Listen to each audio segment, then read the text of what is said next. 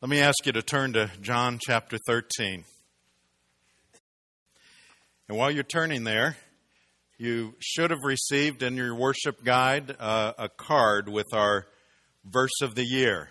And we're going to read this in a, a, moment, so I want you to get it ready, or we will read it in the scripture as well from uh, this version, the uh, ESV. And uh, here's what we want to encourage you to do with these, uh, especially if you're new to us, and that is to uh, take this and put it somewhere where you uh, can memorize it, where you will see it often, you will uh, think about it, you will seek application of it, and throughout the year, uh, we will be uh, preaching on this passage at various times and applying it in various ways. So, uh, this uh, we have felt led to as our focus for uh, this coming year, and I'm, I'm very excited about it. Um, I'm excited because we, we have what I consider to be a very loving congregation. And yet, I believe God's calling us to go even deeper with this. And uh, you never you never get to the bottom of being as loving as you possibly can. Uh, this says, just as I have loved you, you also are to love one another. And so while I'm excited, I also realize that, that some of the lessons in this could be some uh, very convicting ones and, and maybe even some difficult ones but ones that uh, we as the leadership here at St. Andrews believe that God is calling us to explore and go deeper into. Okay, so Phil Robertson.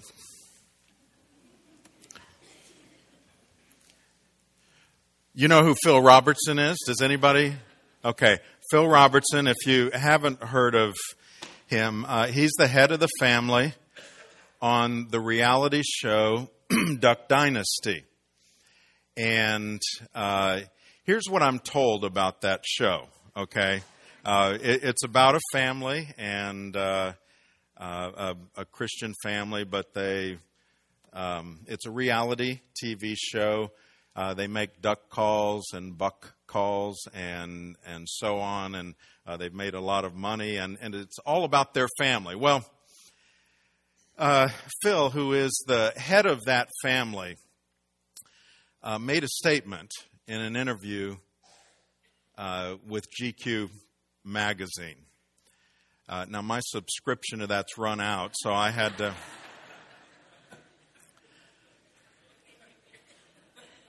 now, by those who uh, agreed with him, they lauded it. They loved what he said. Those who disagreed just panned him, and along with him, anyone who would hold to his views. And amazingly, it was uh, it was at the top of the news for at least several days um, uh, shortly before Christmas. Ironically, some of those who were the um, uh, are, are, big on freedom of speech were some of his big, biggest critics. And yet, we need to ask ourselves about that statement. I've been asked about it a lot. And uh, I am convinced that the scripture does speak about that type of thing and and it, it brings to bear an application even from our verse of the year in terms of how we should look at that kind of weird incident that was uh, the talk of everyone for uh, that news cycle. So we're going to look in this, this passage. Now, before we uh, read the actual passage that uh, this verse is contained in, we need to look at the context uh, you should never underestimate the importance of the, the context of a verse. And if you're ever going to understand a verse, you've got to look at its full context in order to understand not, not just, you know, cults, for instance, love to just take a verse and then prove something from that verse. But a, a right and intelligent and honest look at Scripture is always going to look at not just that verse proving what we want it to prove, but it's going to look at uh, the surrounding passage.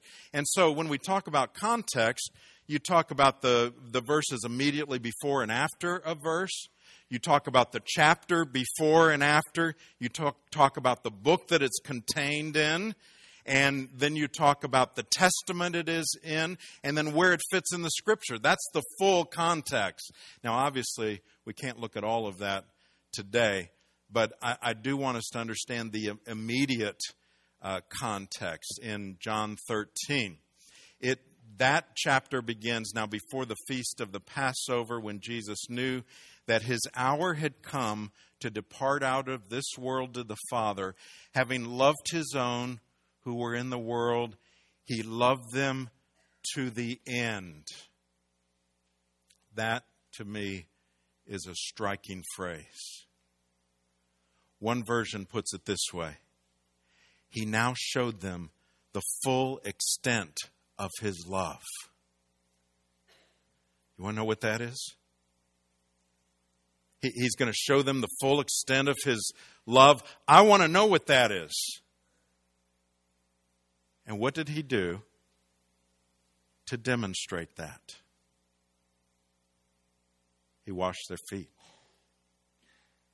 Now, in the bigger picture, he continued on to the cross which showed the full extent of his love, which showed loving them to the end. But in the immediate context, he got down and, and washed their feet. Now, when we think about this washing of the feet, that means he got down and he washed John's feet. John was a nice guy, the apostle of love. He washed Andrew's feet the inviter. Don't know a lot about him, but he's kind of in the Johnish category. He also washed Peter's feet. He's what I would call an EGR, extra grace required.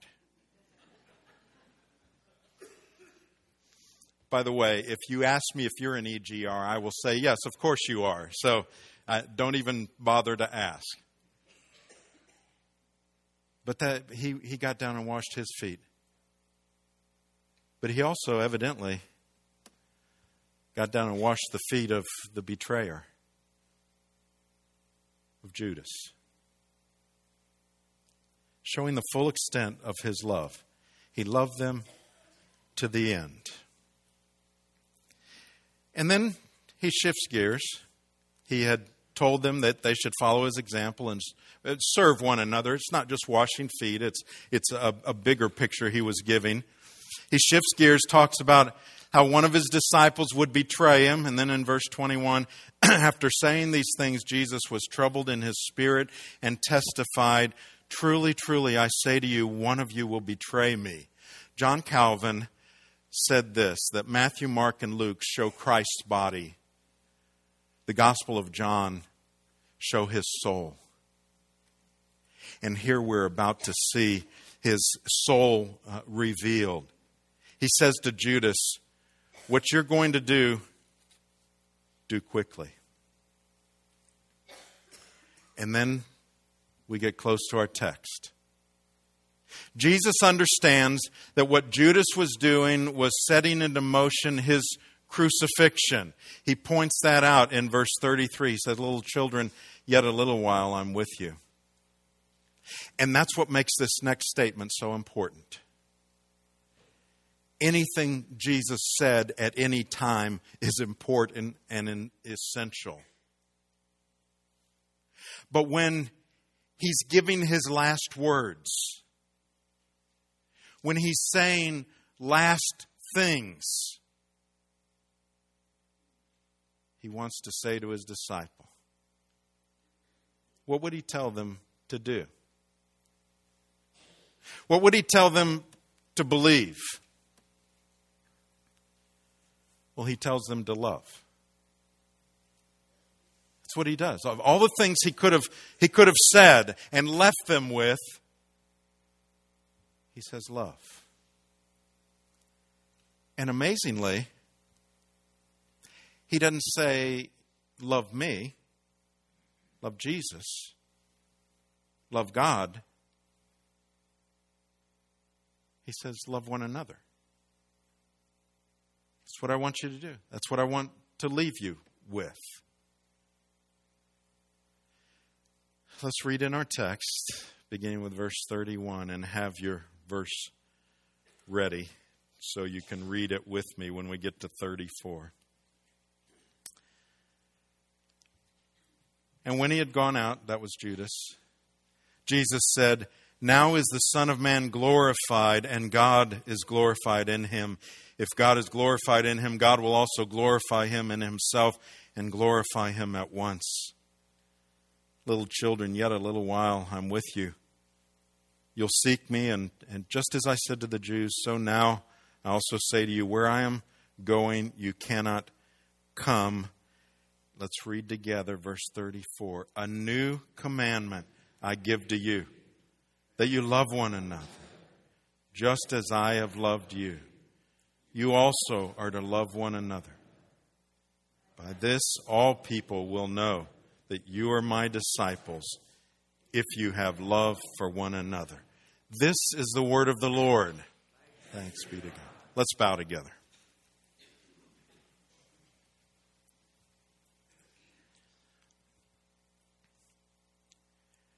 Lord, we need to hear from you what this means,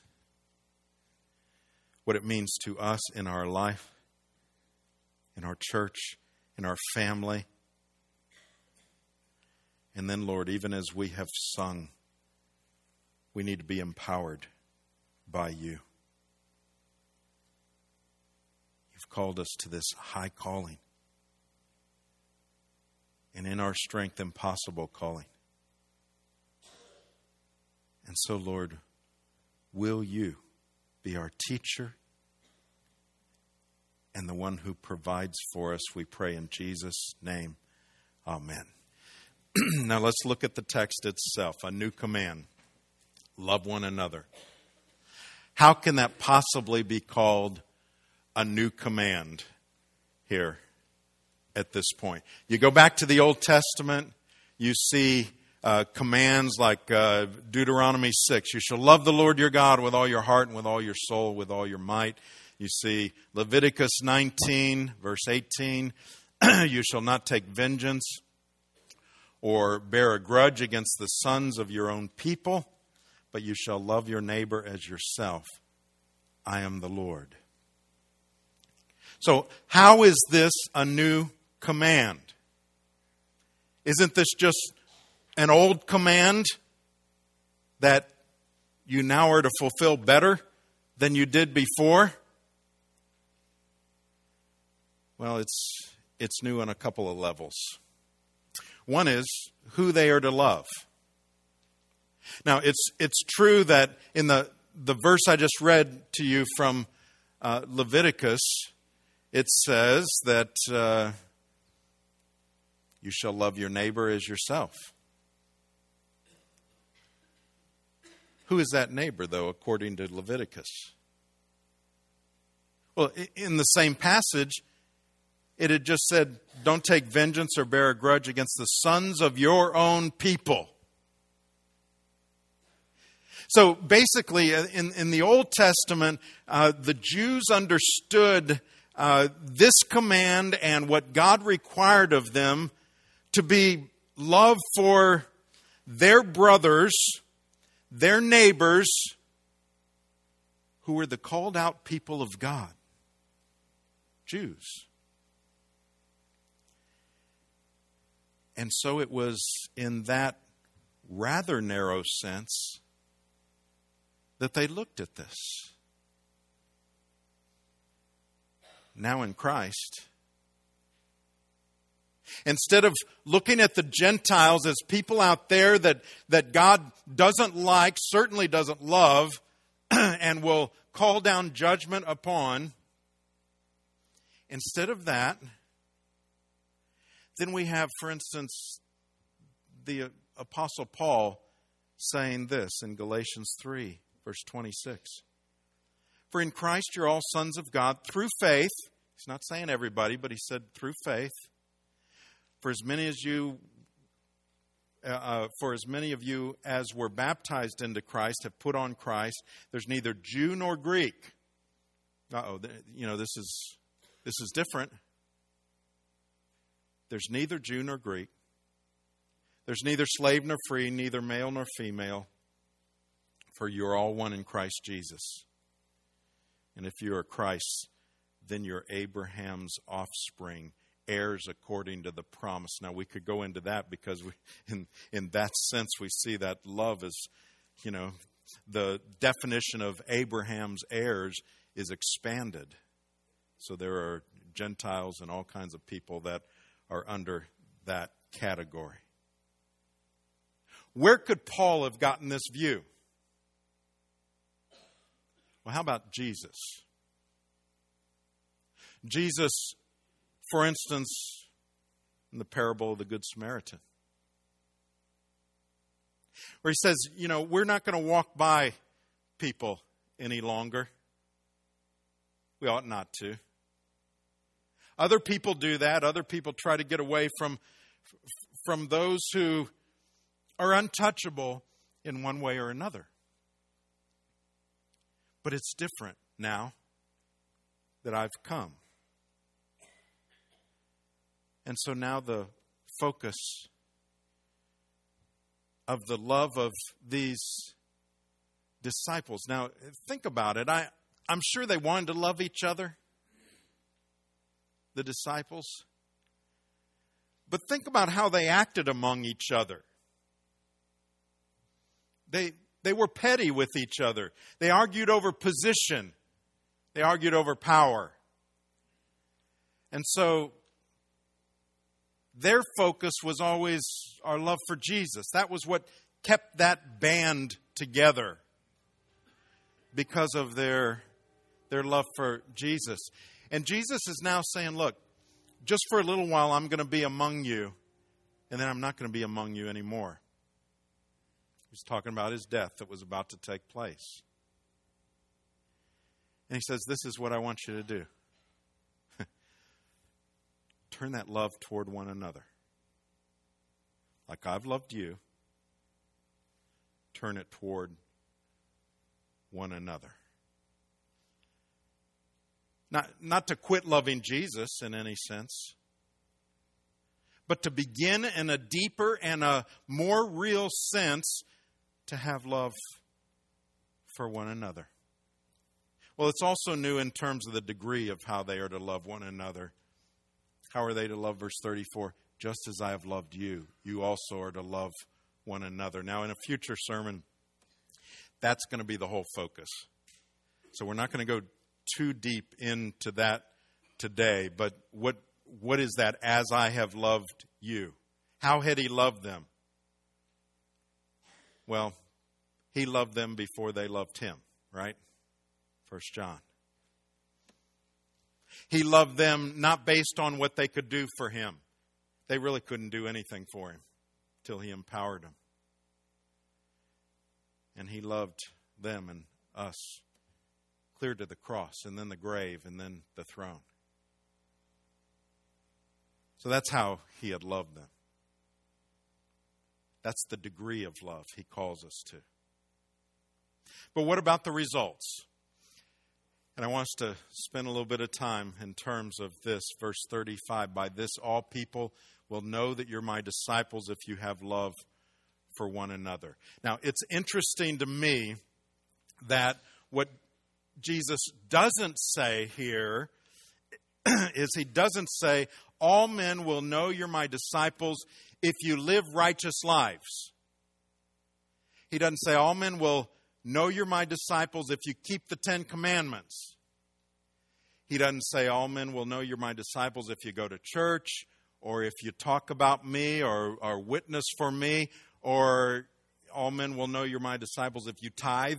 He doesn't do any of those things, although all of those are evidences of a love for Christ. I don't want to write any of them off. They're all good things. But in his last hours, Jesus chose to emphasize something else. When Jesus went away, how would the world know what real love is?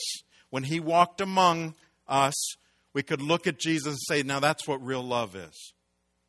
But when he was gone, when he ascended into heaven, when his work was done here on earth, how would the world possibly know what real real love is? And that's why he gives it to us to show the world. The only example they'd have would be his followers. It will identify us, it'll set us apart.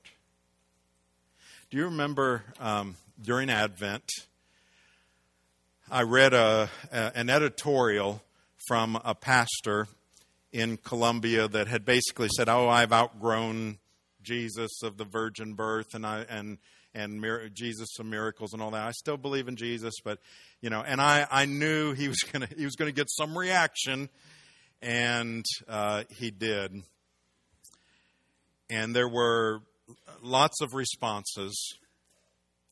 And I'm not going to read to you any of the responses to him, but I think you're going to be able to tell the tone of some of the responses uh, by what some of his supporters then said. This is a response to one of his uh, critics. Mr. Blank, I, I'm sorry that you have to resort to name calling and being judgmental in your response to this very well written, very well reasoned letter to the editor by Reverend Jones. So you can surmise, and there's a whole paragraph right before that where this person's saying, Why do you have to name call? You know, can't you just talk? Why do you, why do you have to, you know, be so judgmental in that? And then another one says this, and this one was painful for me to read. Because this person is responding to the person who rebuked this person for name calling, okay? This guy says, Susan, did you really expect more from some people in South Carolina? This one thing I believe if perhaps by chance there is a God, it she or he is not in South Carolina. You ask why? My response would be because the people in South Carolina are too evil for God to be around. Something happened to that man at some point. Somewhere along the way, his encounter with people claiming to be Christians turned into a bitterness that causes him to lash out at others.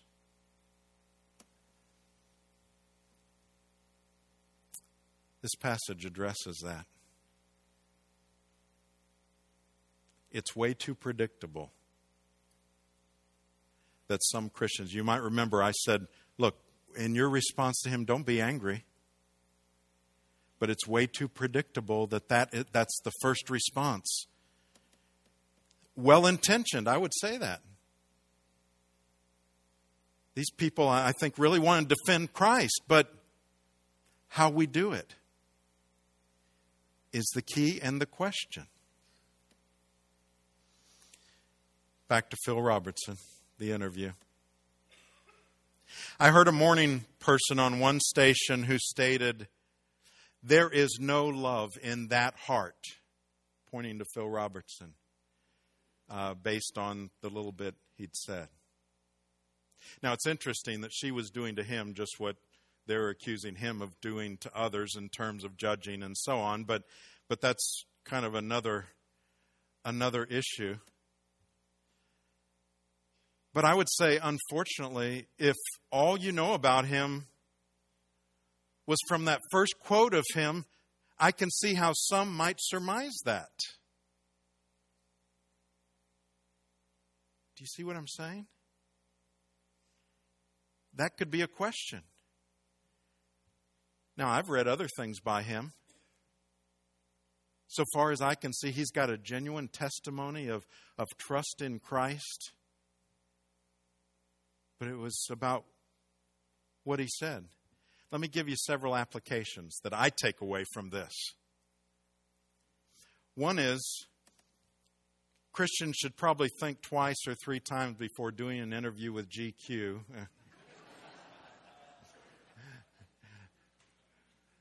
or Cosmopolitan, or as President Carter did back in his day, Playboy magazine. Now, most of us aren't going to have to worry about that because we won't be asked to do an interview. But here's the point in that. When we're, here's the lesson, I think. When we're asked a question, consider where the question's coming from. And if, if you're in a place where the questioner considers you the enemy, then just be aware of that. You need to know and understand that you're considered the enemy. A second lesson from this, I think, is we are all spokesmen, spokespersons for Christ and Christians. You might not want to be, but if you claim the name of Christ, even if you're not a Christian, if you claim the name of Christ, you become a spokesperson for Christ and other Christians. We never elected Phil Robertson to be our official representative, did we? Or was I out of the room when we voted on that? No, we, we wouldn't have elected him, probably. Those raised in the backwoods of Louisiana are usually not the ones we're going to say, okay, he represents us. Here it is. But do you see the point? We're not elected into that position. By, by bearing the name of Christ and claiming the name of Christ, you're automatically a, considered a spokesperson. And so we need to understand that by what we say and how we act, we will either advance the cause of Christ or we will marginalize it more. By what we say, how we say it, and how we act, we will either advance or marginalize it. And then a, a third lesson I take away from this if you do get cornered, try to answer in such a way that is uncompromising but cannot be called unloving unless they call the Bible unloving. We can't stop them from that. Unfortunately, the way Phil Robertson responded, there was some crass language and, and so on. That became an easy target for those that would want to disagree and how different would it have been if his second statement, after he thought about it, if that had been his first statement? Then what the scripture says would have actually been the issue. And that's what we should want for the scripture and what God says to be the issue. Now, how do we do that? Let me, let me contrast this with one of my real, probably the only one I would say is a, a living hero of mine, and that's Billy Graham. If you look back at interviews he did, and he did some in some very hostile places. He was on some of the, the talk shows of the day, Phil Donahue, and he, he has a, an inter, interview with Woody Allen and David Frost, and some of them were just, they were just hostile towards him they would say things like, So, how can you say Jesus is the only way? Or how can you say there is a hell or there's only one God? They would, they would take hard things they, they knew he had said and other Christians say, and they would say, How can you say that? And inevitably, he would answer, I'm not saying that. God has said that in the Bible. See, they couldn't get him off message. That's what I loved about it. Watch some of those sometime on YouTube. They, they just couldn't get him off message. He went back to the Bible, back to the gospel, and kept taking them there. But here's how he did it I never saw any statement he made that he presented in an unloving way. And he always did it respectfully, even when he was being disrespected. He did it, he, he answered back respectfully. Real love is so radical that it will set us apart. When people see it, they will recognize it as something different. You're not responding the way I expected you to respond. You're not falling for the trap that I have put in front of you. And here's the key love one another as I've loved you. You also are to love one another. Now, we talked about context. We talked about that which was before. Let, let me very quickly talk about what comes after in verse 37, Peter said to him, Lord, why can I, I not follow you now? I'll lay down my life for you. Jesus answered, Will you lay down your life for me? Truly, truly, I say to you, the rooster will not crow till you have denied me three times. That's context as well. This passage is sandwiched between a mention of Judas and Peter. Peter wasn't a betrayer, though he temporarily denied Jesus. And when Peter said, I'll lay down my life for you, he really meant it. I'm convinced he really meant it. But we all know it didn't even last through the night. His problem?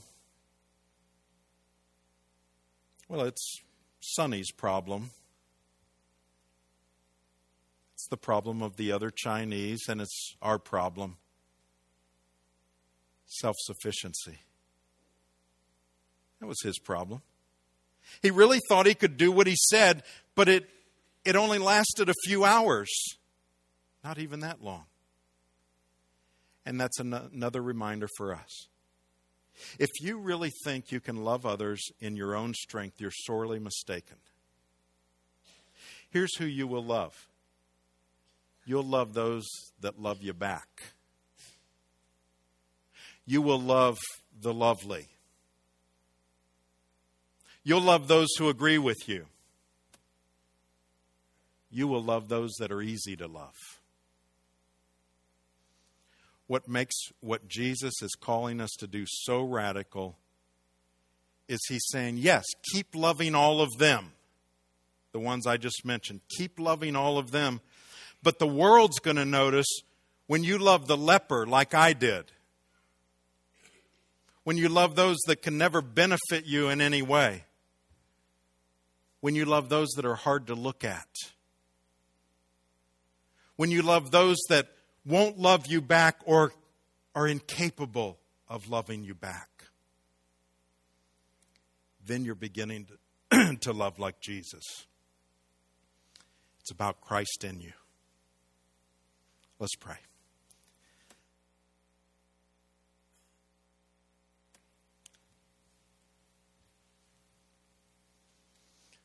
You have told us to love one another just as you've loved us. So we're to love one another. And you've told us that's how all people will know that we're your disciples if we have love for one another. I am so conscious, and I hope everyone in this room is conscious that I can only do that to a degree. I'm so limited in that. And so we call on Christ in us. Christ who empowers us. Christ who equips us. Christ who enables us Give us the eyes of Jesus as we look at one another. And we pray this in his precious name. Amen.